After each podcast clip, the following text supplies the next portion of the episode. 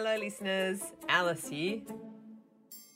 Primary school teacher, co founder of Grow Your Mind, and the writer of this podcast. I wanted to reach out to educators across the country and globe to walk you through how you can make the most of these episodes with your students.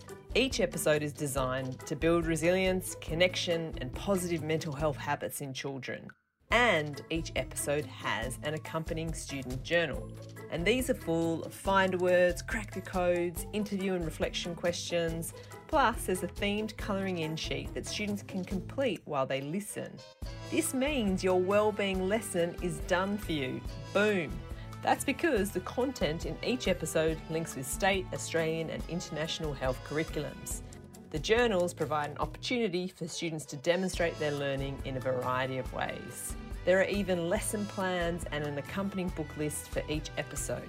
You can find these and more when you subscribe to our Digital for Teachers platform which, alongside the podcast resources, has multiple units of work, video lessons, emotional literacy activities, character strength education, well-being tools that you can use in less than five minutes with your students, and loads more.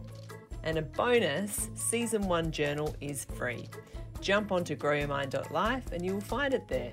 So that's over 50 pages of awesome activities for your students to start using now.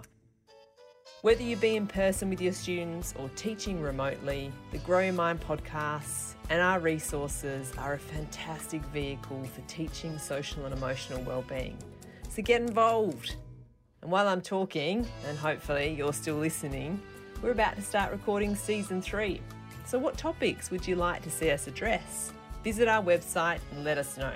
And a reminder, that's growyourmind.life. For now, give your students' ears a present and do something for your own stress levels by using this podcast as a way to authentically teach well-being while not busting your gut. The kids who host each episode are, let's face it, awesome. Enjoy!